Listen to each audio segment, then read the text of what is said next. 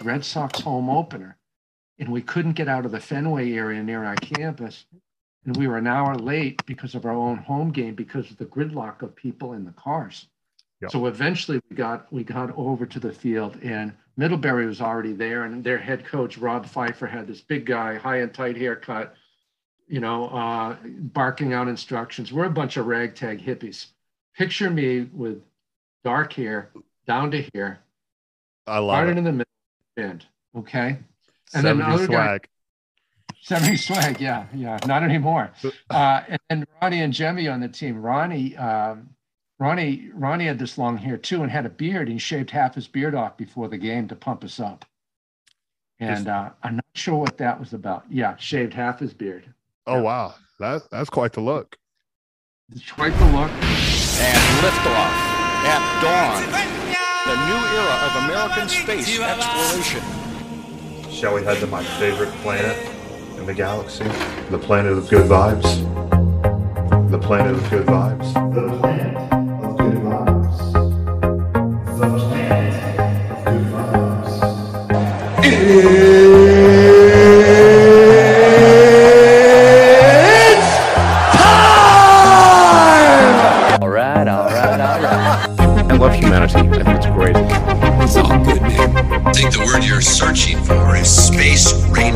Planet Podcast. We are blasting off into the galaxy of good vibes. In approximately five, four, three, two, and one. Top of the morning, folks. Good afternoon and good evening, ladies and gentlemen. Welcome to the Ham Planet Podcast. I'm your host, Peter Ham. And if you're new to the show tonight, love to see it. You are absolutely in for a treat. I want to say thank you guys for listening, watching, viewing, and subscribing. And if you're on Spotify, we greatly appreciate a good old five star review. The goal is to get to 50 reviews. And if you're watching from YouTube, please make sure to hit that subscribe and like button because it helps the show tremendously. Ladies and gentlemen, tonight's guest is very near and dear to my heart. Now, students across the world can always reflect back to maybe one, two teachers, really just had a profound impact, teachers that they really cherish. And I am very happy to say that tonight's guest is one of those teachers for me. His wisdom and his wittiness stand in a class of its own, and he is truly one of a kind in so many ways. Tonight's guest is a Culver Academy's legend, teaching and coaching at my alma mater, the Culver Military Academy, for nearly two decades. Over those two decades, he inspired thousands of students and thousands of athletes to become the best that they can be, and he still continues to do so to this day. Guest is in the history books as one of the top 20 New England lacrosse players of all time, and he's a proud member of the Boston Lacrosse Hall of Fame. His teachings reach far beyond just lacrosse, though, and over the years, he has educated, inspired, and mentored coaches and athletes across all realms of sports.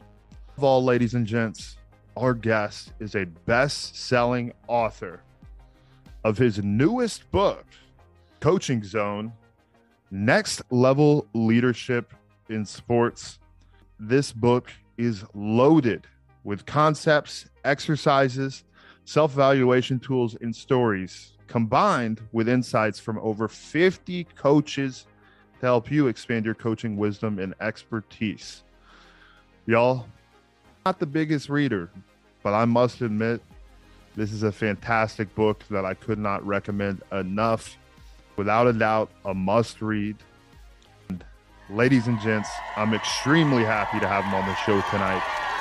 Let's give it up for the one and only Dr. John Yeager.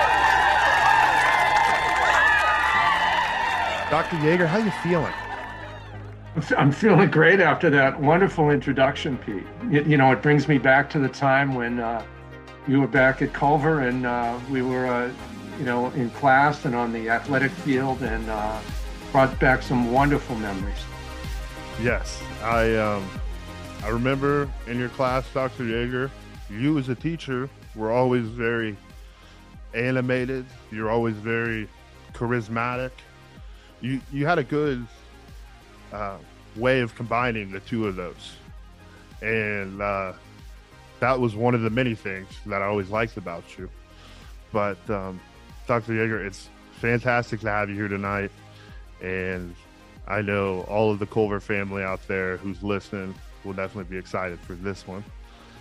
Mm-hmm. Um, so I've got so many questions that I want to ask you, Dr. Yeager, but to get us started, I'd like to rewind the clocks to young John Yeager.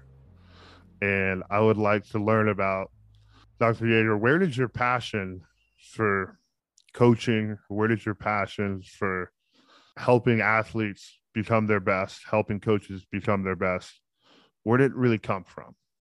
Well, I have, you know, one story that that I reflect upon a lot in my life happened when I was 11 years old. Okay, I was this little scrawny kid in um, Framingham, Massachusetts, around 20 miles west of Boston, and uh, I was a runner. I wasn't very good at it, but I uh, I like to run. And I asked my dad if I could be in the July 4th road race. It was a three miler. I'd never run that far in my life at one time.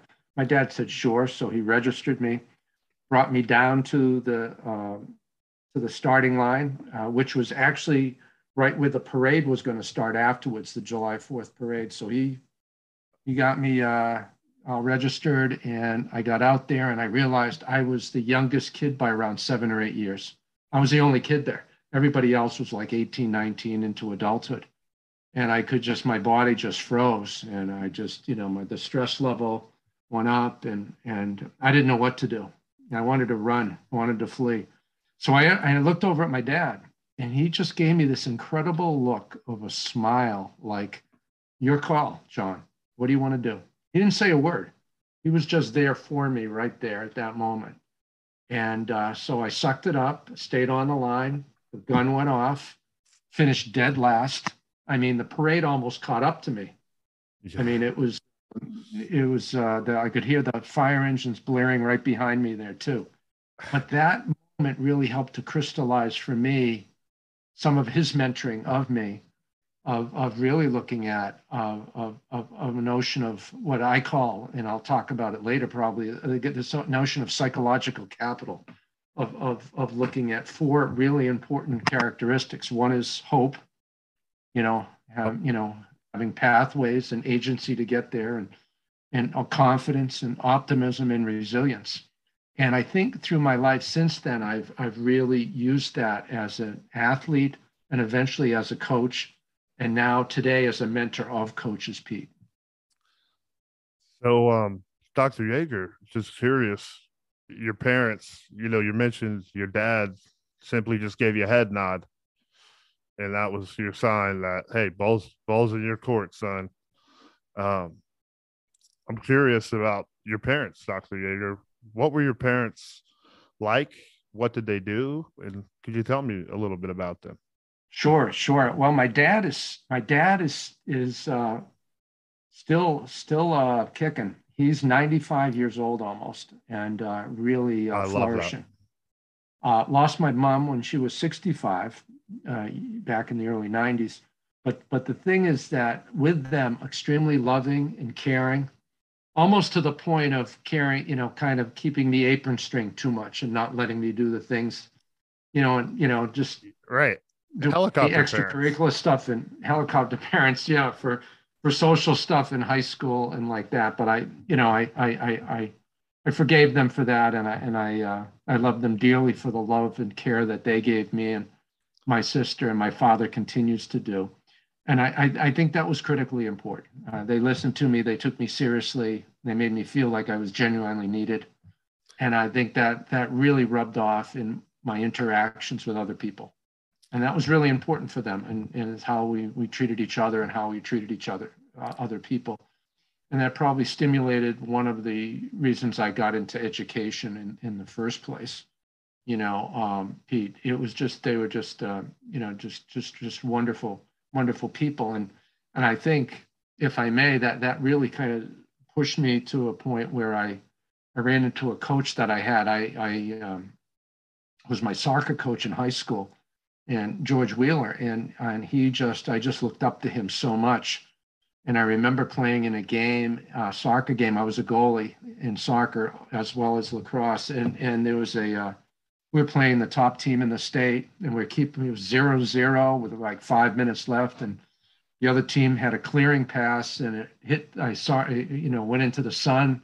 I missed it, went over my head. We lose the game one nothing. So I was distraught at the end of the game and he and he and he, and he um, you know went went into his uh, the coaching his coaching office after the game like just like ah I'm so sorry I'm so sorry and he he looked at me he goes come on come on you just made some unbelievable saves you you you we played the best team in the state to a tie for almost all that time you know that was that was a great experience there and that was George Wheeler and and he is with my parents and him is probably one of the reasons I, I went into coaching and I went into uh, went into teaching also because of him. You know, Were yeah, just really just an amazing amazing guy. Absolutely. So were your parents by chance a coach or a teacher growing up? No, no, they weren't. My my dad my dad worked for a, the original AT and T. No when way. He would he would My climb great grandfather. my great grandfather did that as well. Really, Climb really? telephone poles as well. Yes, sir. he would climb poles and he in the basement of our house pete he had these spikes and these spikes that he would actually put around his boots and tie up on his legs. And when he climbed the pole they didn't have the they didn't have the buckets then. No, so he would do that. Isn't that cool? You know? That And- that is so cool, and that is quite the coincidence because similar to this question, I asked my grandfather about his his father, and uh, he worked for the old AT and T, climbed phone poles, and had the spikes as well. So uh, yeah a lot of similarity there. Learned that that's Yeah. quite the uh, quite the difficult job, and it's definitely changed a lot nowadays. Yeah, he was a repairman. When he'd get up there and he would, uh, you know, work on the wires, and his, his he had a great story once where he, um, he his safety line he he kind of uh, it it didn't fall, but he he ended up it got too loose and he fell and he had to grab the pole, and he ended up getting all the splinters into his arms to, as he as he kind of saved himself as he went down there but extremely proud of Peter, extremely proud of the work he did. And he did that for 40 years, you know, and eventually he moved up. I mean, not didn't climb poles for that long, but moved eventually into management and actually managed other repairmen there too. Yeah.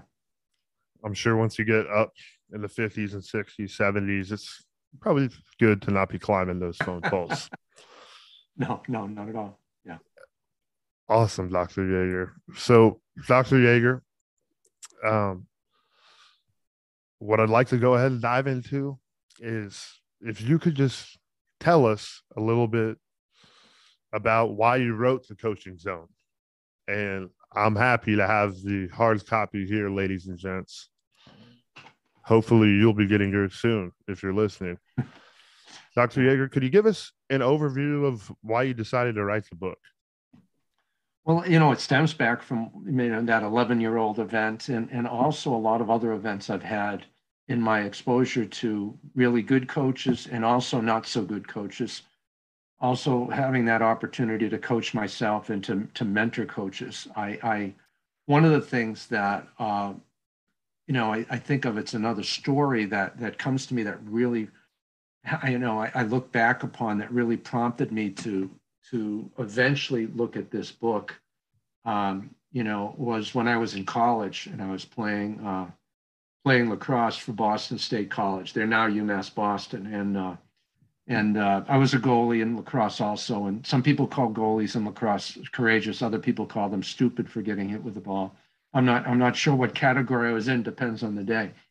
So, anyways, we were playing uh, Bowdoin College in our first game of the season, and our our field was three miles away from our, our campus, and uh, and so I'd get a ride there, and I, I get a ride with Danny Hayes, and Danny Hayes had this old 1971 Chevy Impala with light blue. Wings on the back of it. You know, sweet ride.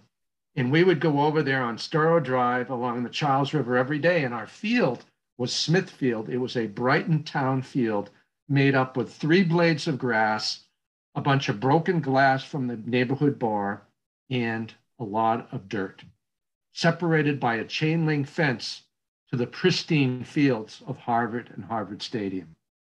So it looked like, you know, if you take the old Super 8 movies, it looked like we, I was playing at Harvard with a stadium in the background, but no, no, it wasn't there. You know, and so I got there and I was really excited for for how I was playing, especially how I had played the previous summer. And uh and then I uh you know, excited for the team. And so, and I went out there and I played absolutely awful. I was terrible. I basically sucked. It was, it was awful. And, and it was almost to the point where I wish the coach could have taken me out of the game, but, but my goalies weren't ready for prime time at all. So I stuck, I stuck there and I, you know, you know, athletes know that and coaches know that when in situations, you know, you, you, this is the way it is. You got to oh, stay Oh, yeah. with it. Yep. Make lemonade out of it. Did not did not did not work there that day. So after the game, got back to my dorm, and of course, you know that lacrosse at that time was really my identity. It was it was it was what I was all about, and therefore my identity was being crushed by this poor performance. Even though that narrative I really wasn't totally true, I was believing it, and so of course I couldn't go to class the next day because I was grieving, uh, you know, because of my identity. But there was potential redemption two days later because we were playing Middlebury at home at Smithfield again, Middlebury College, a really good team also. So, you know, uh, we we we started getting, you know, we got on the road to get over there in Danny Hayes's car, and what happened is it was Red Sox home opener, and we couldn't get out of the Fenway area near our campus, and we were an hour late because of our own home game because of the gridlock of people in the cars.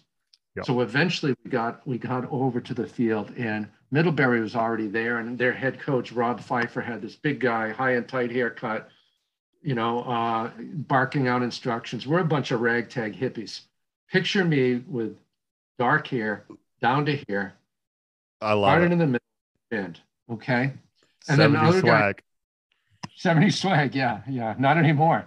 Uh, and then Ronnie and Jemmy on the team. Ronnie, um, Ronnie, Ronnie had this long hair too and had a beard. He shaved half his beard off before the game to pump us up.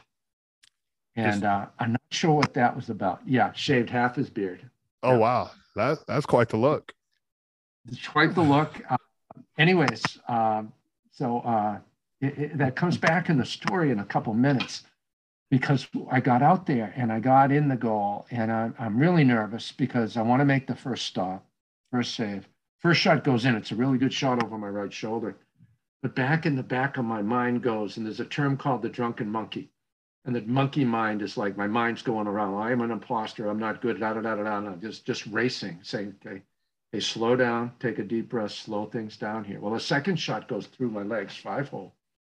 And I'm thinking, oh no. Okay. So slow down. Both good shots, but still I hadn't made a save. Then one of the Middlebury players was up at the top of the box, took a real hard shot, a real screamer. Boom, goes off the top of my helmet, almost goes to half field, the, the deflection. Looks cool, doesn't hurt because I have helmet on, but I'm in the zone, puts me right into the zone. Okay, and Pete, you know what that's like. And Absolutely. get there as much as we'd like to get. And the ball became like a beach ball. And for the next 30 shots, I was right on it and stopped them all. And we end up winning the game six to two. But I think I'm one of the few people that remember the name, the score of the game, because what happened in the second period profoundly influenced my life. The coach of the other team called a timeout. So he barked out, Middlebury, timeout. And the officials blew their whistle, and Middlebury dutifully ran over to their bench and uh, Boston State players to their bench. And if you remember Ronnie, he runs to their bench. There is something wrong With the half beard. Half beard. He goes through their, their their huddle. What are you doing, Ronnie? We got Boston accent. What are you doing? He goes through, jumps on the back of the coach of the other team, and and the Middlebury players don't know what to do. He gets off the back of the coach. The coach turns around. Ronnie takes off his helmet. He's still got half a beard. They look up at each other. they smile, they tear up, and they embrace. And I'm going, what's going on here? The backstory. When Ronnie heard the voice, the actual inflection and intonation of Ronnie, of Coach Pfeiffer's voice, the last time he had heard that specific voice was in the jungles of Vietnam, and because Pfeiffer was his platoon commander. And then they were there in the jungle together. Wow. And that everything stopped. It was it was the time stood still there. Longest time out ever. When we started hearing about that story there, whoa. To this day, I'm still friends with a couple guys in Middlebury because of the connections that we made that day. You know, uh, Absolutely. that's really powerfully important. So with that, and as I began to see and asked and you know, you know, worked with coaches and over time and and just decided finally to put together and work on a on a project that really, really addressed some of the things that matter most in coaching. And I think a lot of it's out there you know uh, and and and i just thought i'd do it with a kind of a different angle of vision in the direction that i came and what i i saw over time that there are so many different skills that in so many different ways that we associate sports with business and how you can use that in being well outside you know of the sporting arena but also i kind of bring in what we call more of a um, boardroom to the locker room perspective, Pete. You know, it's where there's actually some skills that I've have uh, in positive psychology, skills that that that that actually are used in business that can actually be transferred over to sport. And what I do in the book is I talk a lot about those and and how some coaches use many coaches use these and don't even realize they're doing it. You know, uh, some effective coaches, but also a variety of other types of, of, of strategies that are used out there uh, to make to, to allow for coaches to be as effective as possible. But it also allowed me, as I, I went through there, is to really look at you know uh, getting getting away from the X's and O's because there's there's plenty of that stuff out there, but really looking at three major areas. And this kind of follows a lot of the work that Daniel Goleman's done in his book in, in his book called Focus. He's kind of the emotional intelligence guru and he talks about focusing on self, focusing on others, and focusing on the wider world. And I began to kind of transfer that over to focusing on leader or coach self management. How well do coaches, how well, how reflective are coaches? Okay. How well do they understand their strengths? Okay. Their stories, their, their weaknesses, their blind spots. How well do they do that so that their stories can help them grow and become lifelong learners you know and i think that's really important in there. And that's been really exciting to do in working with individual and collective coaches over time in my master class which takes this book and works with groups of coaches is to get them to really look at these areas. I was actually working with a group uh, last month who came in and had signed up for this from a from a, um, um, a high school in indiana. And uh, they were really reticent coming in there. And I just kind of told a couple stories similar to the ones I just told you right now and got them cranking on their stories. And the buzz was amazing. They just started going and gave them a little little criteria there. You know, what's the situation? What's the action? You know, uh, what's the result? What's the insight? And they listened to each other's stories and they became richer because of that as a collect individual and a collective group. So I saw that that that was really important of really looking at coaching self-management, then eventually getting into leading and empowering athletes, and then also to you know get into uh, looking at systems, you know, choreographing the team dance. What's the system look like? So gives the coach kind of a three-pronged approach there too. And I love that, Dr. Yeager. I, I feel like out in the world, there's so many tools and and guides, so to speak, or techniques for the athlete, for the player to improve themselves. And one thing I love that you've done and you've always done, and that you absolutely do in the coaching zone, is that you also have that focus on development of the coach, and Mhm. that's uh something that's extremely imperative to having a great team. Yeah. So Yeah. to give And- and a I may say that yes, sir. I may say this, Pete, that that it's really challenging, especially you know wherever we are with COVID right now, but especially over the last 24 months or two years, where coaches have really had to, you know, look at different pathways to bring out their best in their athletes. Where it's been really hard, and it still is hard today for coaches to actually spend the time, a dedicated time, to do this collective self-reflection that's one of the biggest challenges when I do the master class. It's just that coaches would say, we, we just can't get the time. We want to do it. We just can't get the time to do it. And I'm saying, you know, I, and I, I totally understand that, but I also understand how do how do our coaches grow and how do they learn and how do they kind of can learn from each other through this actual re- reflection process. Absolutely. Um, Dr. Yeager, this conversation just makes me think of uh, you always have had just a great knack of connecting with not only athletes in the lacrosse realm, but athletes and coaches from all realms of sport. I mean, rugby is very different from lacrosse, Mhm. R- wrestling. While at Culver, you helped the rugby team Right. and wrestling team. And these aren't just athletes in a certain age group, they're from a wide age group. So, what I'm curious Mhm. about, Dr. Yeager, is why do you really have that knack for being able to connect with such a, a wide range of coaches and athletes? Or how have you developed that knack? Well, it goes back to that, you know, we first talked about my parents. You know, that, Yes, sir. that started the process off. It didn't happen by accident, you know, but I think over time, I've, I've always learned no matter who I'm working with, talking with, connecting with, it's just that um, they deserve the time, you know, um, and, uh, you know, Adam Grant, who's done, a, wrote some really great books, Give and Take, and, uh, and, and a variety of other books. He's at the Wharton School at, at the University of Pennsylvania. He talked about social civility, that that that that sometimes people will uh, selective civility, where some people will only be civil to people they care about. and Right. I learned earlier on is to be civil with most people, as many as I can be with. Okay I You like know, that uh, philosophy.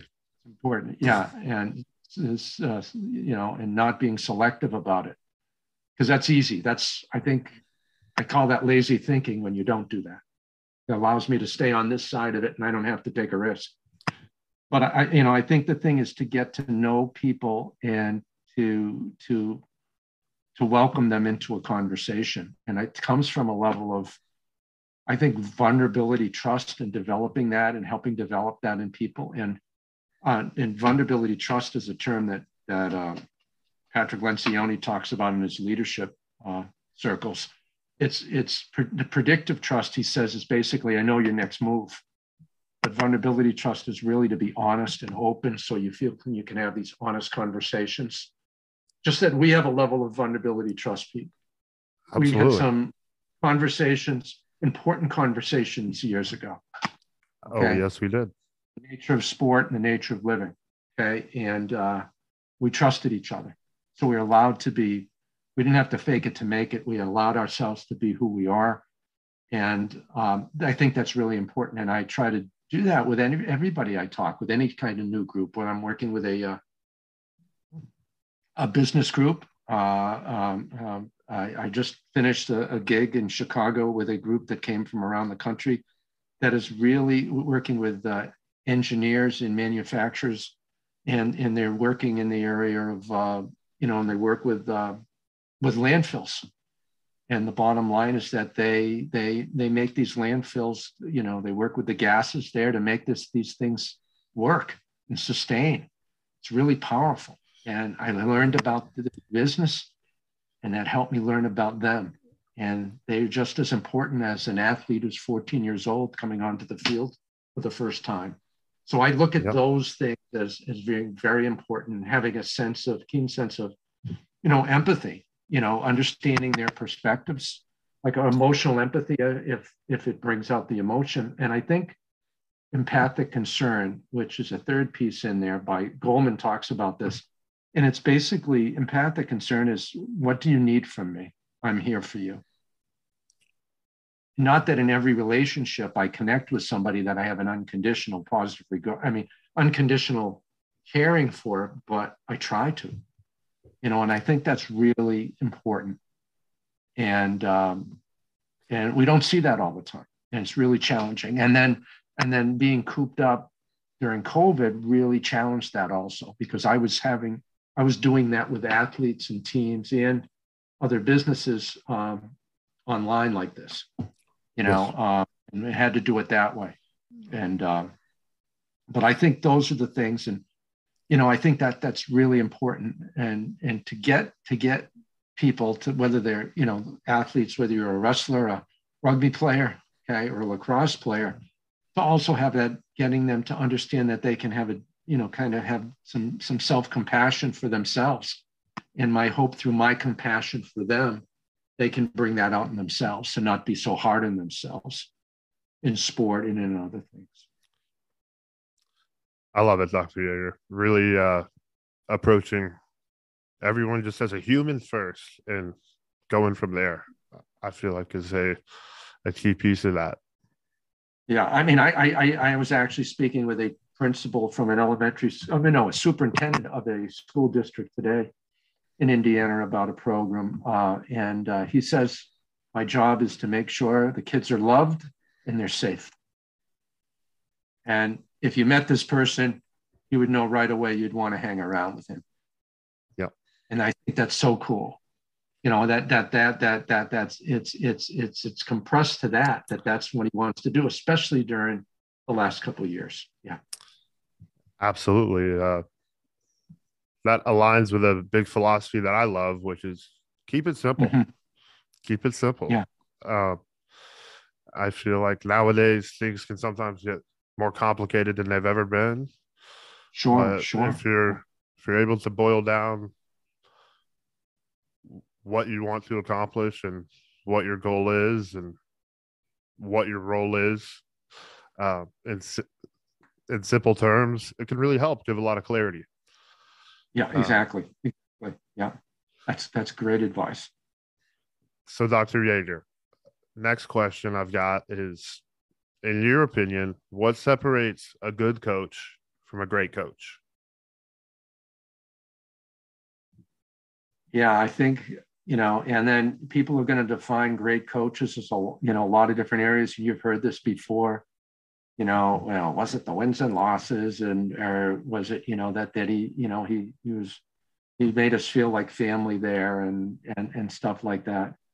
I, I, think I think that the I think the greatest coaches are, are those that that that keep it simple in making a, a, a difference in in in their athletes' lives, in getting them to fish for themselves, and getting them to grow, well, you know, um, through the experiences that they have in sports, because you know we as we know, sports really sets you up for some really cool and challenging things, and um, coaches help help athletes navigate through that, getting them the sense of, of of self-worth and helping them to develop their own psychological capital, you know, of hope, confidence, resilience, and optimism, I think do wonders.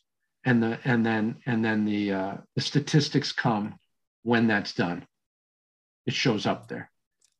You Right. know, uh, you know, and, and it goes back. And that's when you hear these athletes talking about coaches, you know, that they just like, whoa, that's a, you know, you know, you know, what was it about that person? And they just go back and they remember these little things, you know, that that that the coach did. I mean, and and many times it wasn't, uh, you know, that it, it, you know might have had something to do with an, an action on the field, or it might have had something to do, you know, totally off the field. But I think Right. that's that's where things, and, and I think that's where that, you know, I think really great coaches you know love their players uh, and they uh, they try to keep them safe so that they can navigate and play these sports to to to grow as as people you know Absolutely. It makes me think about the great coaches I've had in my life were the ones who I felt first and foremost they cared for me, not as a player, but as a person first and as a man 1st Mhm. And um and then the play on the field was second to that. And right right right and um, Coach Knowlton was a big proponent uh, for me in regards to that area. He he showed me that he he not only cared about me as a player, but cared about me developing as a man. And um, Mhm, mhm. I feel like if any coach is able to do that, it, it can really go a long way. And one parallel I'd say it draws to business is uh, when a boss or a manager is able to show their employee that they really care about their development as a person, as a professional, Right, right. and then the results or the sales or the the metrics they need to hit come second. Um, that's when great things can occur. And um, leads me right into my next question, Dr. Yeager, which I have a lot of fellow friends who are great athletes, who are former athletes, collegiate athletes. Uh, I myself, I played rugby at Baylor. My question is, Dr. Yeager, is one thing that is a tough transition for a lot of people is they've been a great athlete their whole life. They excelled in high school, they excelled in college in their respective sport. And then when they have to make that transition to the real world, sometimes it can be really difficult. Say when they're around that age of 23, 24, 25.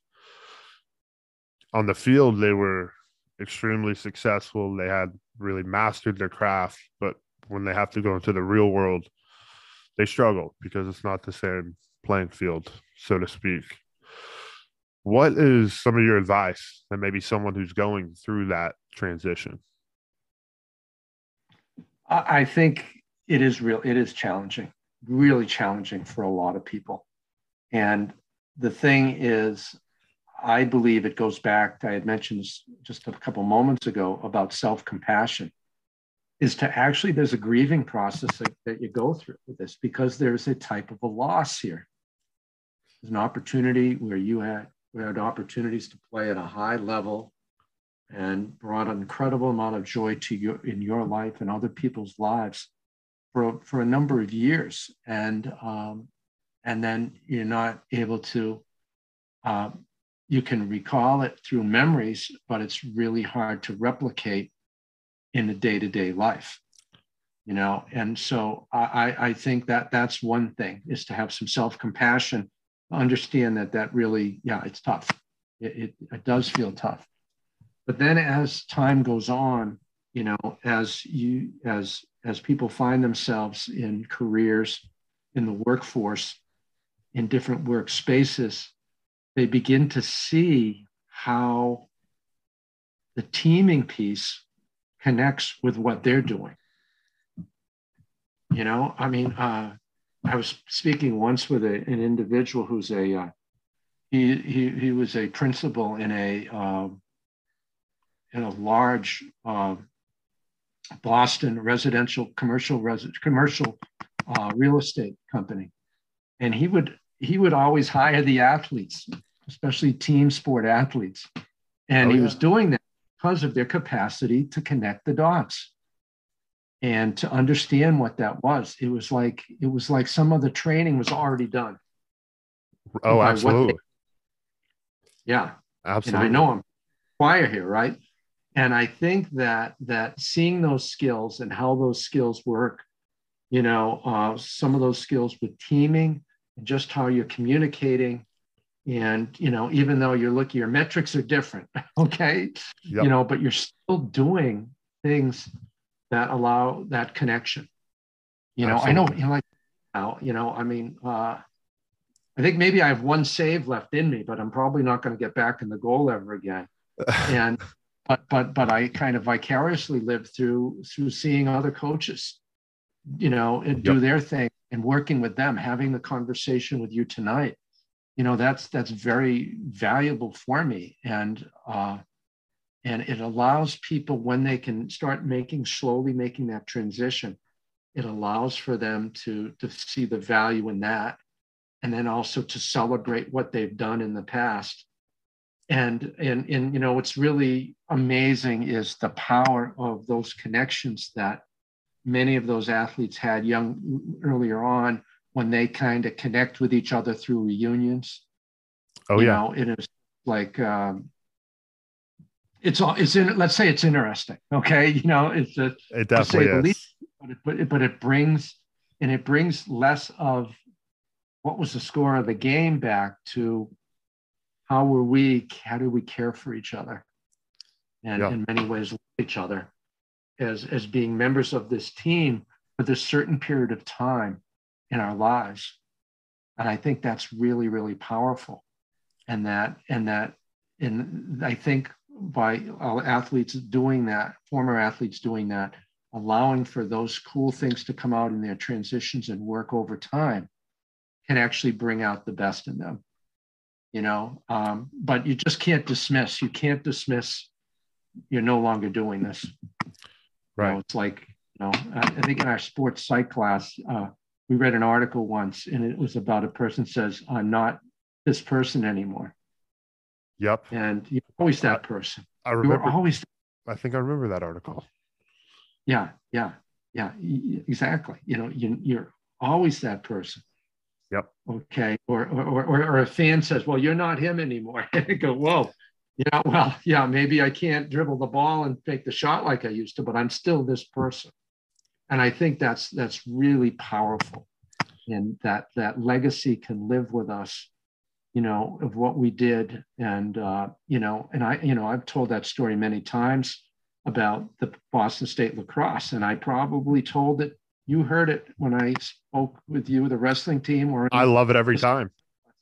Yeah but but it never gets old because it was so formative for me but it's really helped me in everything else i've done in my, my you know my work life and stuff like that you know to understand that and the importance behind that and the connection and the collective the power of Abs- that really really important I couldn't agree more, Dr. Yeager. And um, for example, my transition from being a, a Mhm. rugby player to being a professional was was difficult, like a lot of others. Right. are- a lot of others have it, and uh, I went from being the captain of the Baylor rugby team. We had just uh, won the Red River Championship for the first time in our school's history. And I was on cloud nine rugby wise. And then uh, had to make the transition to. I initially worked as a salesman for Cadillac, and it was a Mhm. whole different playing field. And Yeah.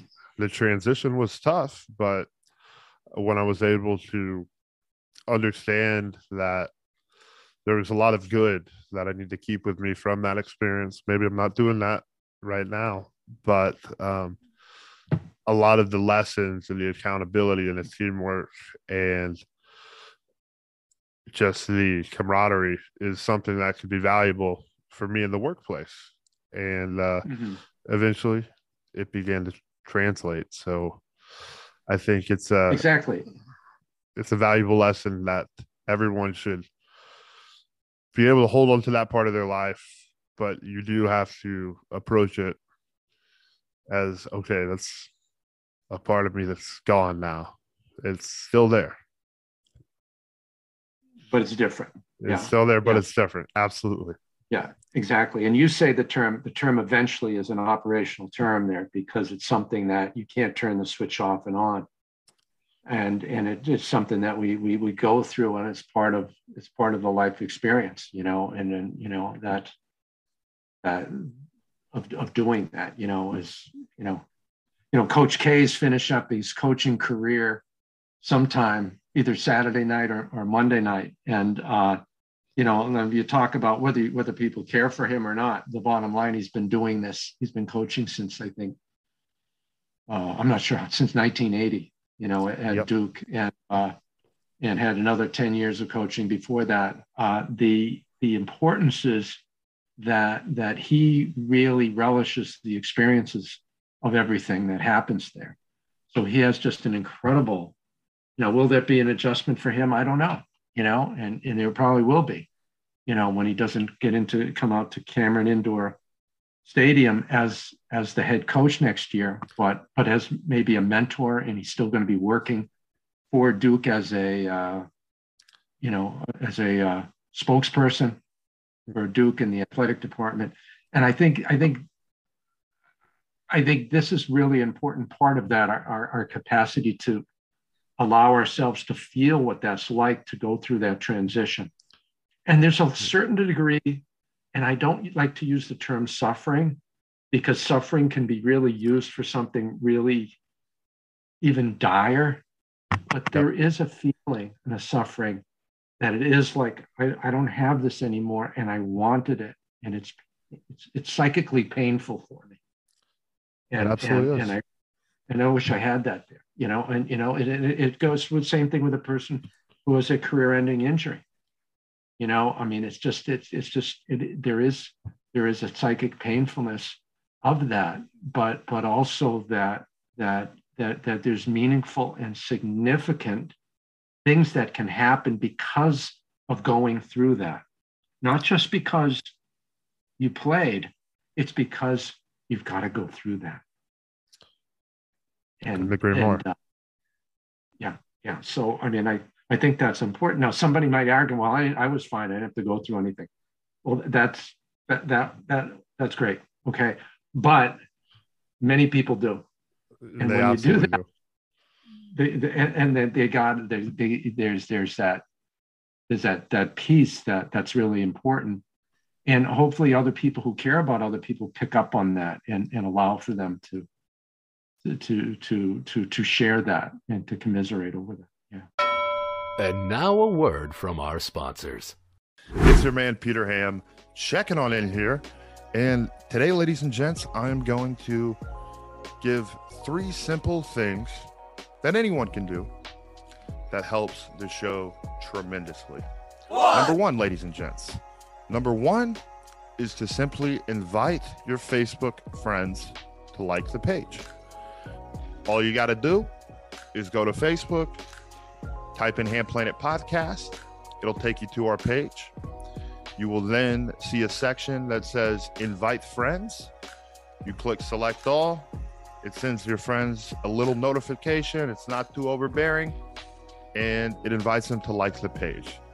Uh, this is tremendously valuable. Is number one. Number two. Number two, ladies and gents, is to provide a good old five star review on Apple Podcast, Spotify, and or Facebook. Thirdly, y'all, is engage. Engage, engage, engage. Simply feel free to share anything, feel free to comment on anything, say whatever you want. Uh, you can engage on our page via Facebook, you can engage on our uh, Instagram. We've got Ham Planet, and we also have at Ham Planet Clips. And we're on TikTok. I gave in, all the kids are doing it, so now we're doing it. TikTok at Ham Planet Clips. And of course, YouTube, Ham Planet Podcast Clips. So, ladies and gents, that's going to wrap up the video for today. These are three simple actions that you can do that will help the Ham Planet Podcast tremendously. Ladies and gentlemen, welcome back to that good old Ham Planet podcast. We're happy to see you. We've got the one and only John Yeager in the building, the author of The Coaching Zone. Dr. Yeager, what inspired you to write this book? well basically a lot lots of you know my experiences i think in sport and and the people that i got to know my own coaches fellow coaches and and really kind of through through those stories that that kind of for, for over 45 years or so that really kind of resonated with me in my in when I when I when I played sports and coached and then really thought it was just just really time to put something together that really you know I think could could have a different angle of vision on how coaches kind of looked at at, at being lifelong learners in the sport Absolutely. And in regards to the book, Dr. Yeager, is there anything that's come from it that you didn't necessarily expect to happen after you published it? I think in some ways I've, um, you know, I've I've had a wonderful opportunity to connect with a lot of people that I never would have had, had a, you know chance to connect with through doing these master classes uh, and also got a chance to sit down with a co- lot of coaches that I kind of knew, but not that well, and to get to know them a lot better. And that that's that's been exciting, you know, uh, kind of barnstorming around the country and doing this, you know, uh, that's that's that's been wonderful. And uh, and and uh, you know, and I think in some ways of of of you know, this is what I did was not reinvent the, wasn't reinventing the wheel I was just taking things that are really commonsensical, okay, but, but really taking it to another level so that people can be explicit and, and serious about their approaches to uh, to uh, to their applying their craft on the field and off the field. Absolutely. Um, Dr. Yeager, my next question is so as a longtime teacher and coach to many athletes.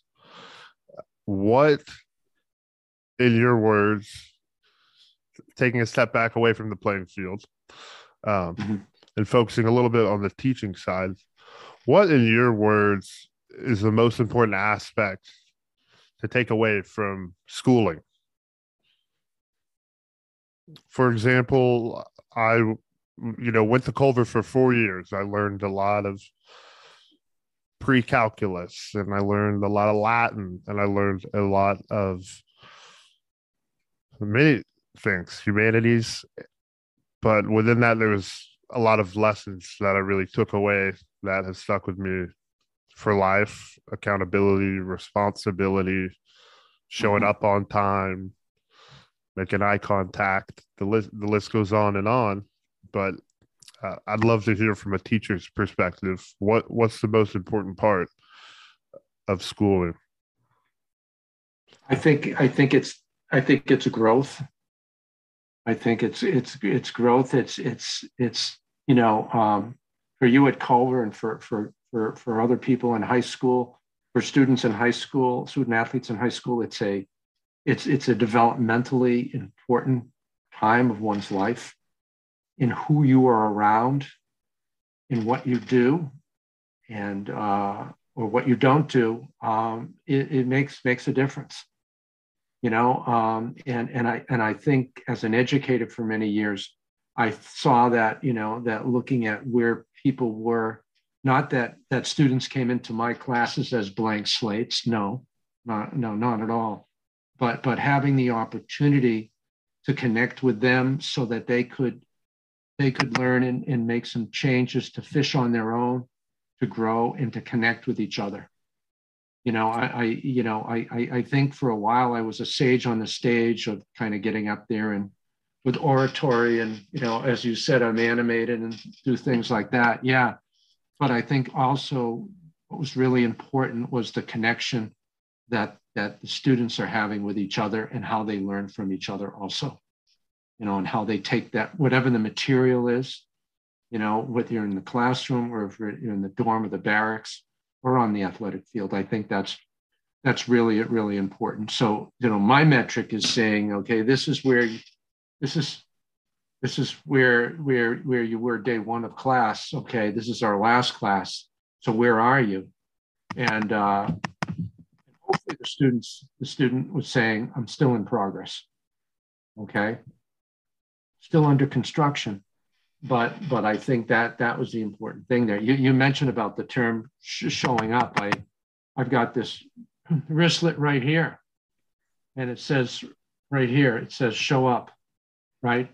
And this is from uh, um, Keith Bugbee, who was the best man in my wedding. Uh, Keith's daughter died in childbirth uh, when she was having her third child. I'm not sure how many years ago it was, um, not that long ago. And he, he had been the coach over 30, I think he's 37 years as the head coach of Springfield College men's lacrosse team. And when he came back, you know, to the team, he went to them and he says, look, look, I, I know, you know, lots, lot, lot, lots of stuff's happened. Stuff happens. Okay. And uh, some stuff is not very good at all. But I'm going to dedicate to every day show up, be right there all the time. And uh, I wear this every day now in honor of him it. and honor of his daughter. But it, it goes to the idea of showing up, you know, showing up, being there. You know, even if you don't feel like being there, you are there because then you make a difference in other people's lives in the world. And I think that's critically, critically important, you know? So, I mean, Absolutely. you know and so so i think that as an, as an educator i think educators want to see the metrics want to see the needle moved over time Oh yeah. and as that needle's being moved it's it's it's it's it's it's it's the kind of it's it's the academic it's it's the emotional mental social you know Yep. physical spiritual piece too and moral piece you know Absolutely. Um, it's a common phrase that showing up is just half the battle, 50% of the battle. I feel like a lot of people may sometimes look at that phrase and be like, oh, it's just a cliche phrase. But uh, yeah that story right there just goes to show that, you know, showing up really is such an impactful thing. And one way I like to think about it is I'm human. I have trouble showing up to all types of things, more things than I'd like to admit. But but a big part of being an adult, being a leader, being a father, being a coach is understanding not just the impact it'll have on you of just showing up, but the impact you'll have on everyone around you, everyone who's associated Mhm. with what's going on. And that's in my life personally, Dr. Yeager, that's something that I've continually began to grasp over the years is that the sh- showing up and your actions they go far beyond just how they affect you and having that broad overview of the impact your actions and presence can have is uh is a really powerful thing and it can make you do things that maybe you've never even done before Exactly. Exactly. Um, it So- takes selfishness out of it. You know, it's it's it's that you are making a difference in other people's lives by being in that airspace. no doubt about it dr Yeager, speaking of uh selflessness you were nearly teaching for two decades at culver committed your life big chunk of your life to teaching educating others. And of course culver is very special to me. So Mhm. if you could dr Yeager, just reflect on what culver was to you why it was special to you i'd love to hear it Well, I I came. My family, my wife Laura and my daughter Megan was three years old when we came to Culver in 2000, and uh, we had moved from Boston. Our families were from from all, both my wife's family and my family are from New England uh, area, and it was a huge move for us. We had followed John Buxton out there, who was had been the head of school there for just a year or two, because I, I really liked his his leadership style, and but it was a big move for us, and. Uh, and first first year and a half was a little rocky. And it was a little rocky just because it was just an adjustment of, uh, of being in a you know different place and doing doing some things a little bit differently. But over the years, the what really struck me was the mission of the school and the commitment that that people who really bled school, breathed it day in and day out, really uh, showed up every day. Oh, yeah. You know, and in school, you have to, as an adult, you need to show up every day. Okay. You absolutely do. And and and then that the you know, and then people had to get the job done, which is that other that other phrase that we hear all the time: get do your job. And I think it was through working with other people who did their job. I did my job, and collectively we made the place a better place for our students to grow and develop. I think was really really important. You know uh, that that that's really kind of had resonated with me. You know I I was just really blessed to become a professor emeritus when I left there, and so I've got this little plaque or a you know you know a little um, certificate in my office, and I just look back and I go, wow, I was there for 19 years. That's it's and it's you know uh, and it's right around the corner because my wife Laura still works at at, at Culver, uh, but but um, it's still Culver Right. You know, and it's I've, I've gone back out to help with the uh, our uh, prep lacrosse team, which is much stronger than the, the teams that I coached earlier on in the 2000s. Oh wow! But that's they, saying a lot. That's saying a lot. I mean, Culver lacrosse, hard, yeah, hard to get, hard to level up from already being one of the best teams in the nation.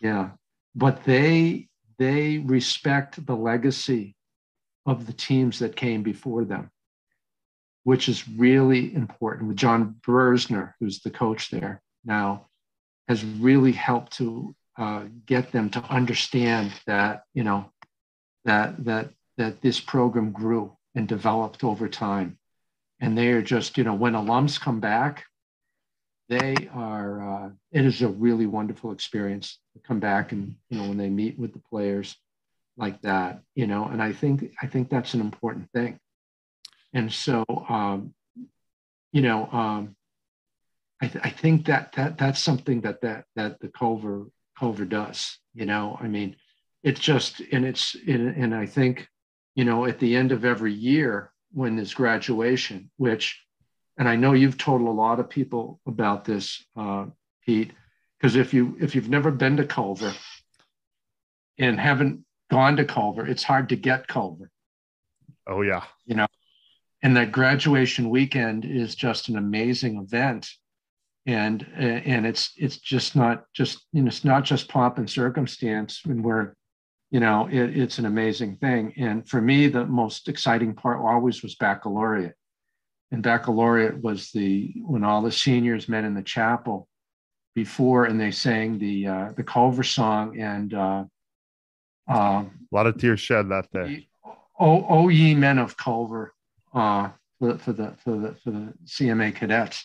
Great song. And that just always got me going. And there was always a uh, always a cadet who would sing that song. He would do a solo, and that for me every year was the final the finalization, or also kind of the the the the the year was was coming to the end. Yep. And, and and to know and to feel. I'm getting goosebumps thinking about this, saying this. That was it right there. You know, when that happened. You know, yep. uh, and uh, and then suddenly uh, everybody's gone within five hours, four hours. The campus is empty. It reminds me, and I mentioned this in the book. My friend Kevin Hicks, who's the uh, president of the Stevenson School out in Pebble Beach, California. And he talks about this in sports, but you know, he says right now the fields are empty and, and that and then and the campus is empty after the oval there. You know, and, and everybody's gone gone home, everybody's packed their bags, and people have gone to their their postgraduate graduation parties or gone straight to the airport or drove home. But but the thing is that that the people make up Culver they do. But there's a pull there's a pull and a magnetism that brings people to this place. And uh, when people ask me about it still, uh, I speak so fondly of it. You know, if you know, when I go down to the fitness center, or if uh, you know, or if I'm helping out with the Culver Prep team, you know, uh, or just taking a walk around campus, it just is uh, something really, really special, and like I've never left. And I think as graduates, when you folks come back for reunions, that that it's like you never left. It really is, and um, that final final ceremony that you're speaking of distinctly remember it distinctly remember giving you a big bear hug dr Yeager. i think i've got yeah i think i've got some pictures maybe shedding a few Okay, tears Yeah, hugging yeah, uh, yeah, yeah, exactly. Yeah. Remember all that. the great professors and, and coaches and uh yeah it's it's hard to explain culver it's Mhm. It really is. i think that's a commonality among all alumni if they try to explain it to someone else Mhm. Yeah, it's just culver Yeah, it is. so dr Yeager, going back to your book in regards to the book what has made it special to you I think taking the time to, uh, spending the time researching it and interviewing everybody, and then getting getting it down on paper. You know, it was a five year process, and I, um, my editor, the person who edited the book, um, didn't know much about sports, but she so she was able to take and make it really clear to anybody that read it that they would understand it. the, and that was clarity, really the clarity and the personableness of the entire book it just it flows so smoothly Well, thank you. I appreciate that. Yeah, she did. Catherine Britton did a great job with that, you know, there too. And and I just I think I think it was kind of living the dream of of working on it and really putting the you know it, it was funny that I had worked on it a lot and I just needed to I needed probably another good year working on it yep to kind of get done and and my motivation was a little bit off but what happened is i uh, i ran into brooke wheeler and she was the class of 2003 she was a uh, pre, senior prefect and she was a uh, uh, she played she was a hockey goalie played a hockey goalie in college and she now has her own business and she actually was speaking at culver. You know uh, came Love in in february this is right before covid hit i think and uh, and uh, january february and uh, a couple years ago.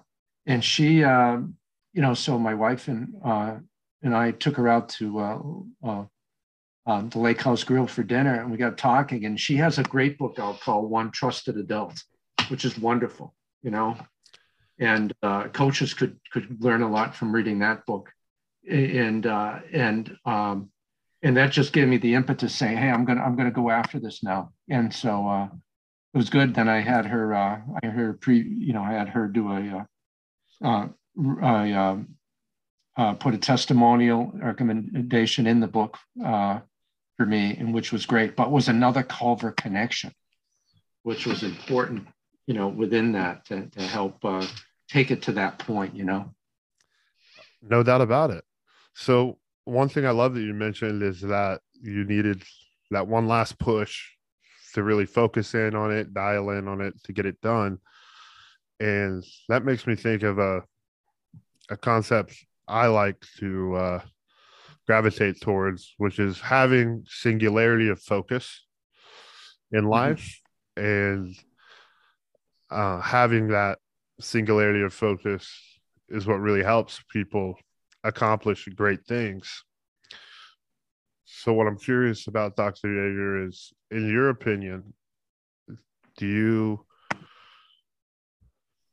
do you believe having singularity of focus, a, a single goal in mind, for example, completing the book or winning a championship or wanting to get to this level in your line of work, is having that singularity of focus essential to accomplishing greatness? Um, some people would disagree. I tend to think, though, um, for me at least, having a singular focus, okay, even though there's other focuses that we need to have in our lives in other areas, we don't let everything just go by the wayside. But but but but to be pre- present with the task is critically important. The same thing is uh, being present with the task and singularity of focus when you're on the athletic field. You, you, if you're not, then that drunken monkey's acting away, and you're going to make mistakes. You know, um, so I think I think that that that's critically important. Are people able to to to take different focuses and compartmentalize at different times and do things? Oh yeah, really really good at that.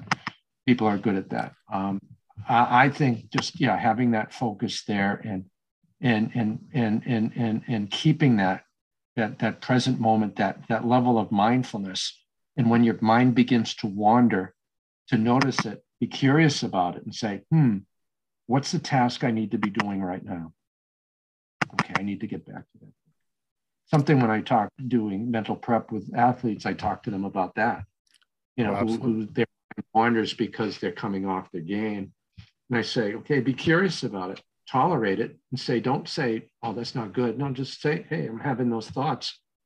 And so, what do you need to go back to do right now? I got to go back to doing this, this, or that. And I think that's critically important. Absolutely. Asking simplicity, that question. Simplicity. Yeah. Simplicity and always tr- trying to be aware of, okay, what matters most right now mm-hmm. is mm-hmm. imperative. It's something I struggle with every day. Um, but being being able to have that awareness is is so key. Mm-hmm. Dr. Yeager, so my next question is you know, I love you. I'm a little biased. I think the coaching zone is for anyone and everyone.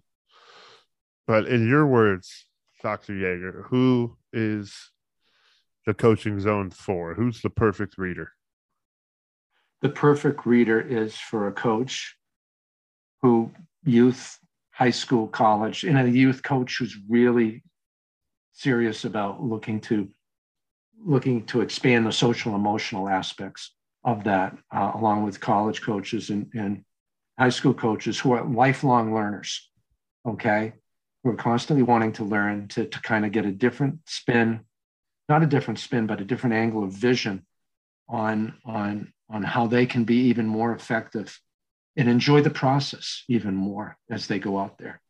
And that's you know basically looking at those three main parts of the book you know you know coaching self-management leading and empowering others and and actually choreographing the team dance and getting getting some some some other types of strategies in there that are typically do not come in coaching books i love it Dr. Yeager, I have my final questions for you. And mm-hmm. it is one that I always love to hear the response to, which is if you could go back to 25 year old John Yeager, don't know if you were a hippie at 25, but went out of it a little. Yeah, I think I, yeah. if you could go back to 25 year old John Yeager and give him some life advice what would that life advice be and why?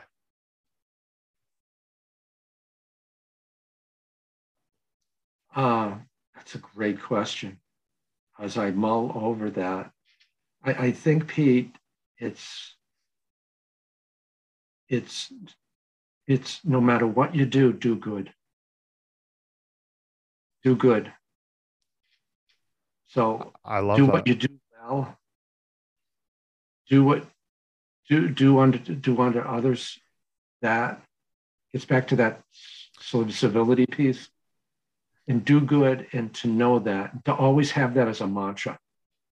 So not getting caught up in selfishness or selfish stuff but coming back and making sure that that you're you're you're you're you're in present moment with with doing good. I love that that's my answer. And I'm holding my, I'm, I'm sticking to it. I love it. I love it. I couldn't agree more. I I like to say I've got a philosophy that's very similar to that, which is just be a good man, and everything else falls into line. Sure. Well, Dr. Yeager, had such a great time tonight.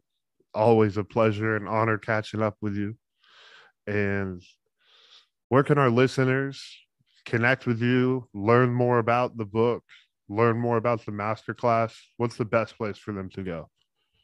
Well, uh, the book's on Amazon, Kindle and paperback. Uh, the uh, um, our, our, the website is thecoachingzonebook.com, thecoachingzonebook.com.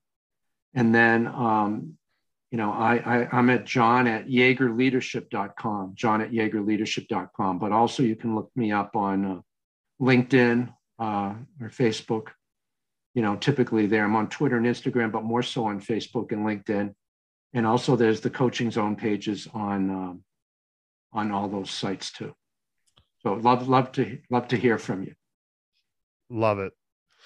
Y'all definitely make sure to get yourself a copy of the coaching zone.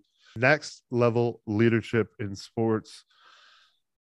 Dr. Yeager is filled with knowledge. And as y'all heard, this is five years of blood, sweat, and tears, and a lot of interviews and uh, a lot of value packed into one Mhm. book. So, couldn't recommend it enough.